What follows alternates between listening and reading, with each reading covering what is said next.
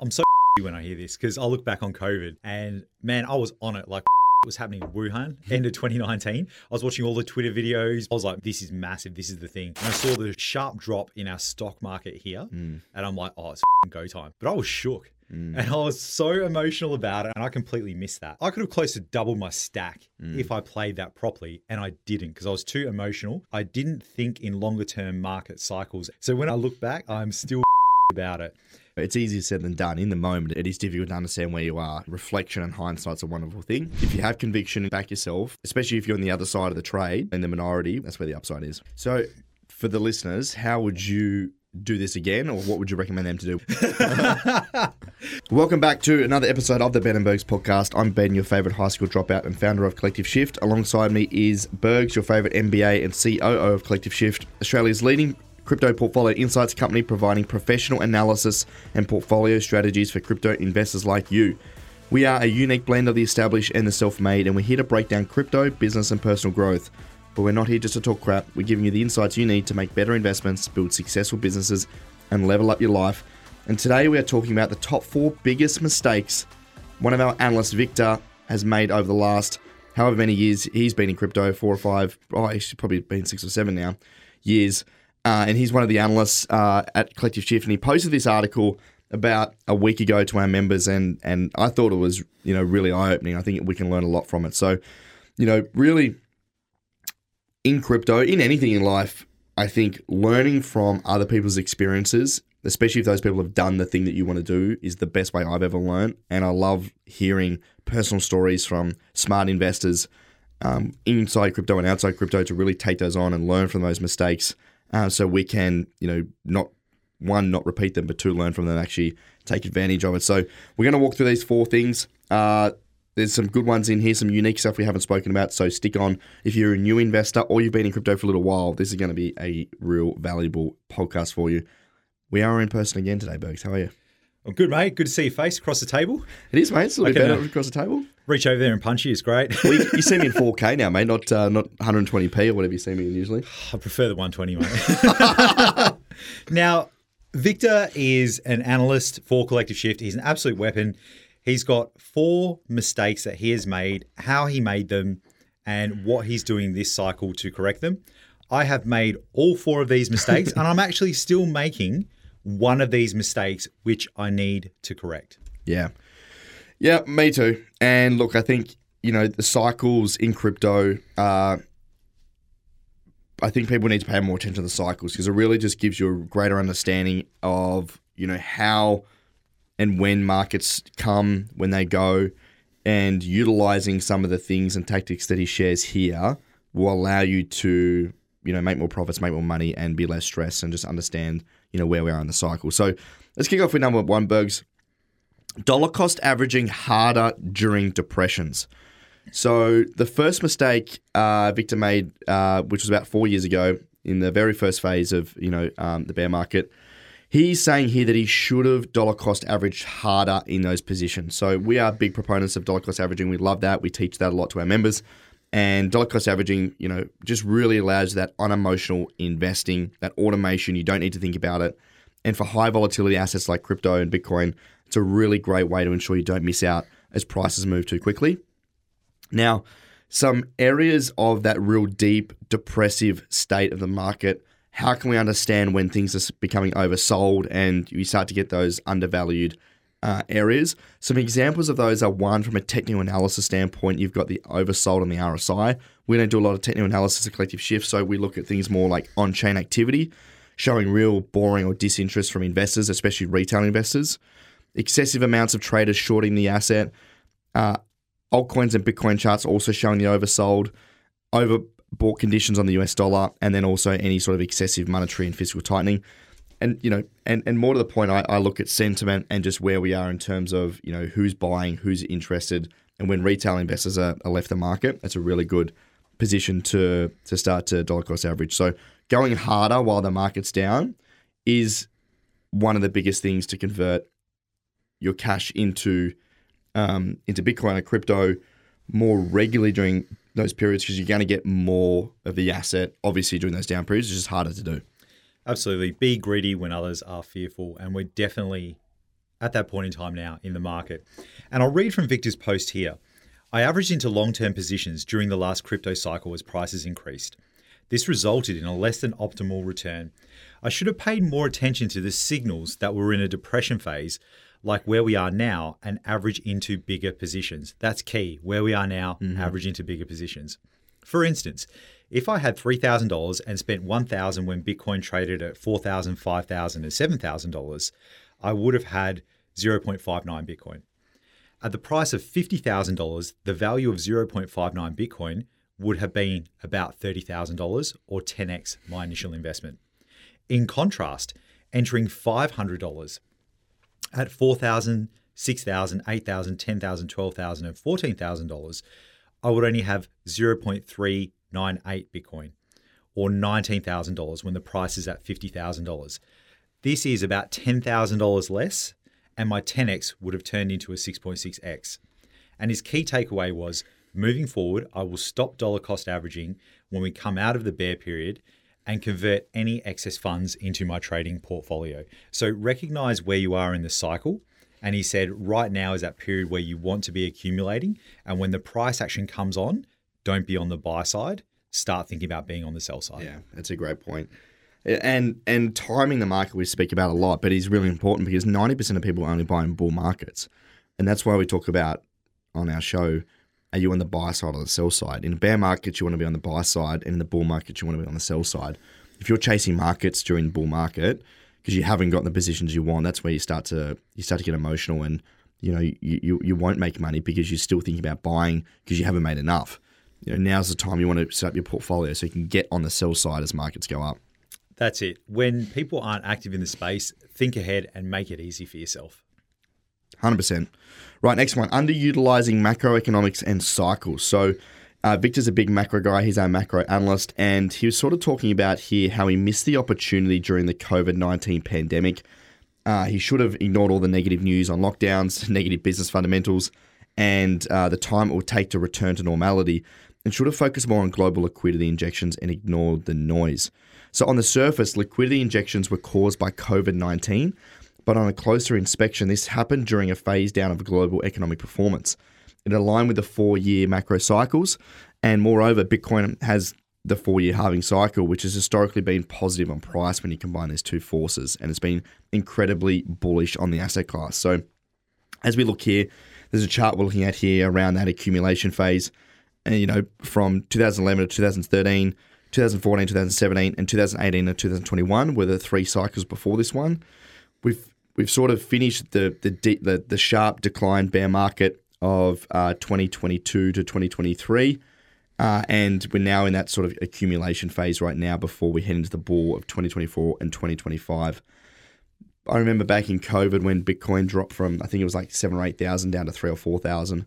I bought as much as I, you know, humanly could at that at, at that time and going back to that dollar cost averaging strategy, like what you're able to accumulate during when prices are down is uh, is astronomically greater than obviously in a bull market. You need a lot more capital to acquire that. So if you if you're lower on cash, you know, trying to take advantage of the down periods when most people don't give a flying fahooza is really important. And understanding we're in that accumulation phase now is pivotal in being able to actually execute and buy crypto right now rather than waiting thinking it's going to go down further. I'm so filthy when I hear this because I look back on COVID and man, I was on it. Like when that shit was happening in Wuhan in like end of 2019, I was watching all the Twitter videos, people getting welded into their apartments and Yeah. locked and dragged out. I was I was like, man, this is this is massive. This is the thing.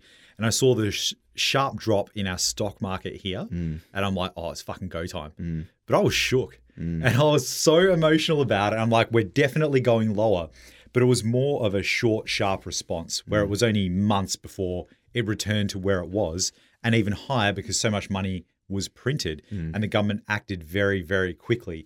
And I completely missed that. Mm.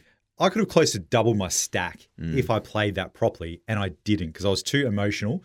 I didn't think in longer term market cycles and everything aligning. So when I look at this and I look back, I'm still filthy about it. But honestly, like Victor, I wish you were with us during COVID, mate, because I would have read this and I would have made a lot more money. I think as well, like, you know, it's easier said than done. In the moment, it is difficult, right? It is difficult to understand where you are. You know, reflection and hindsight's a wonderful thing. and I think we can all look back and go, "Oh, shoulda, coulda, woulda." It is it is hard. Always. It is hard, but if you have conviction and you follow your nose and you know you back yourself, that's especially if you're on the other side of the trade. You know, in the minority where we are now, where most people you know think think anyone in crazy is just uh, in, anyone in crypto is crazy. You know, that's where um that's where the upside is. Now, number three, going too degen at the wrong part of the cycle. I think we've all been here. Oh yeah. So, uh, as a continuation of these cycles, you know, Victor's mentioning here how he invested in new and shiny projects throughout the last four year cycles, and it was not an intelligent use of capital because anything he had invested in 2021 became challenging to manage, and the risk was too high, valuations were excessive, and it was just unwise to invest without participating in launch pads. So, you know, and launch pads are you know different um, different mechanisms to invest in tokens that usually have uh, high lockup periods, and it's very difficult to manage these investments during down periods because altcoins predominantly are hurt the most. Um, you know, the downside risk of holding altcoins is that they get drawn out. You have these multi-year bear markets and, you know, some of these altcoins can go down, you know, 50, 70, 80, 90, 99% during bear markets. And that's why um, holding predominantly Bitcoin and Ethereum during bear markets is, is, is, you know, usually a better strategy. And just to be patient during these periods. So, you know, if you're, you know, investing into assets with lockup periods, it, it can just really hurt your portfolio. One of the examples here that Victor was mentioning here was how, you know, he's going to avoid locking up tokens beyond mid 2025 because the risk versus reward just doesn't make any sense. An example of that was that he locked up his Polkadot tokens to participate in a parachain auction.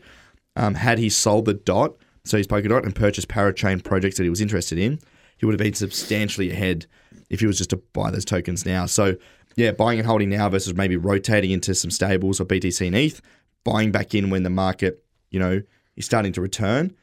Um, is uh, is something you should consider, especially if you're holding a lot of altcoins. When I look at this, I think about NFTs. Oh yeah. And I think about like when things are hot and like everyone's going to own NFTs, everyone's going to the pub, they're going to have these special bloody bar cards. Like you're going to get all this access, you're going to get, you know, all these groups. We're going to live in Discord. Mate, I think about all my NFTs and going really degen. And then how do you manage all of that? You can't be in the Discords every day. Somehow during 21, we were all in the Discords. It could be like, you know, a COVID, everyone's at home, you got Discord open while you're working. Um, everyone was about that life. And you think about it now, you're like, bloody hell, how do I manage all that stuff? I don't even know which wallets they're in. I don't hmm. know how to connect them. And back then we were like, we had Discord bots. You would just like, you know, get access to channels. You would sign crazy transactions. It was unbelievable. And now I look back, I'm like, how do I even manage this? The majority of the projects are doing absolutely nothing. I wouldn't even know how to get across them. I mm. don't even want to. I- I can't remember the last time I opened Discord. Like I opened it for Collective Shift to do, you know, to talk to our members, but all those other channels I just don't care about anymore. And when I look back, that was the completely wrong part of the cycle. That is when I should have been calmer when everyone was had a rational exuberance about what was happening in the NFT space. Mm. Getting on the sell side, on the buy side. Mate, we learn the lessons over and over again, don't we? I think that other piece here, there's a nice chart here for that we shared um, in this post around the global liquidity cycle. And you know, Bitcoin, if you look at, I think it's the M2 money supply chart. Bitcoin tracks that so well. So as rates decrease and money becomes easier to access, and more people are taking out loans, and there's more money in the economy, that finds its way to Bitcoin. But over the last year or two, rates have been quite high, inflation's high. Like there's just less money. People have less money to degen in and, and buy crypto. So we're, we're going to be starting to come out of the back end of that cycle. I'd, I'd probably say you know maybe late next year into 2025, and then uh, hopefully rates continue to tighten up, money becomes free, and it finds its way into risk on assets. Absolutely. Now, the last but not least, uh, most uh, biggest, sorry, last but not least, top four biggest mistakes is going to too many wallets, which you just mentioned, having too many wallets, too much shit going on, caused by mismanagement, no idea what's going on. And I think you can resonate, Berg. This is the mistake that I'm still making. So I'm a tech guy. I like really good wallet hygiene, and I don't like to. I like separation, right? Because first of all, it's easy to account for. And then, you know, if something goes wrong, only that specific address is at risk for the contract that I've signed for that asset. But it makes it very difficult, dear listener. You mm. open up your MetaMask, you've got 15 different hardware wallets. You've got different one for your trust, one for this, one for that. And then you have to look at what's in each and which transactions have you signed on which type of hardware wallet because they can only read certain ones. Like my Trezor won't read certain addresses and I have to blind sign, but my Ledger will. And then you're like, oh my God, how do I account for this? What do I even have? How do I find it? Which physical device is it on? Then what do I connect it to? And how do I access it? Which chain was it on? And then it is just crazy. And then you have to go through and be like, okay, what contracts have I approved? Oh, I've still got the old OpenSea contract, the old contract here that can be exploited. You have to think about all these mm. layers because you want the digital separation and isolation. But then those assets are still at risk and it just becomes unmanageable. So, for the listeners, how would you do this again, or what would you recommend them to do when getting into the degen world of crypto? mate. what I would do is, I've seen a really good one where people are using just software wallets to mint and purchase. And then once they have those assets, they then move them across to a vault or an address for long term storage. And I think the space I was in where I was connecting my wallet to heaps of addresses, accessing things, um, you know, getting drops, uh, approvals. I'm not about that life anymore, right? like it has to be substantial for me to do that.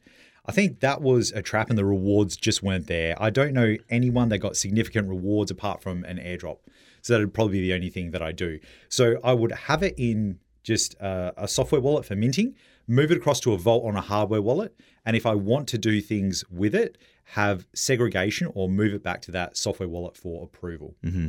Yeah. Depending on how much the asset costs as well. I would just make things a lot more simple. Um, tooling's a lot better just in the last year and a half, two years as well to actually facilitate that. Um, and then you've got things like uh, delegation where you don't have to approve. I've forgotten what the correct term is. It's on um, on the Ethereum chain now uh, that they've just released in uh, the latest update, where you don't have to do an approval on an address. Oh, yeah. yeah, Yeah. yeah. yeah.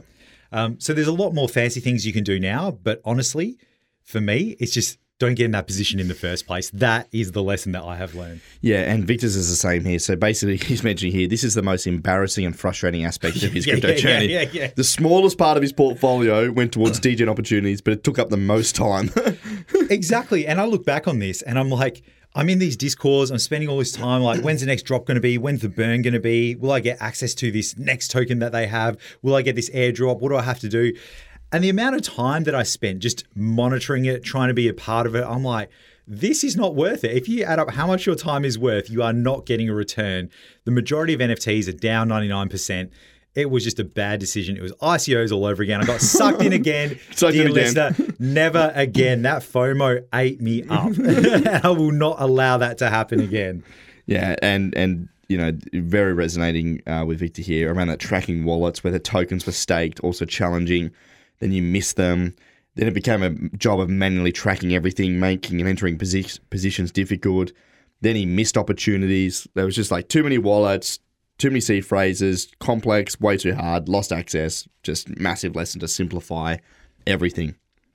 So the recap here, out of all four of his mistakes, uh, to reiterate, he will have greater, greater clarity in the crypto cycles by paying more attention to economic cycles, and he'll be better at averaging in and out of those positions, especially in his degen portfolio. He's going to look to simplify processes and reduce the number of things he participates in. And there are no there are no issues with being a degen, but a degen that cannot correctly track activity is destined to fail.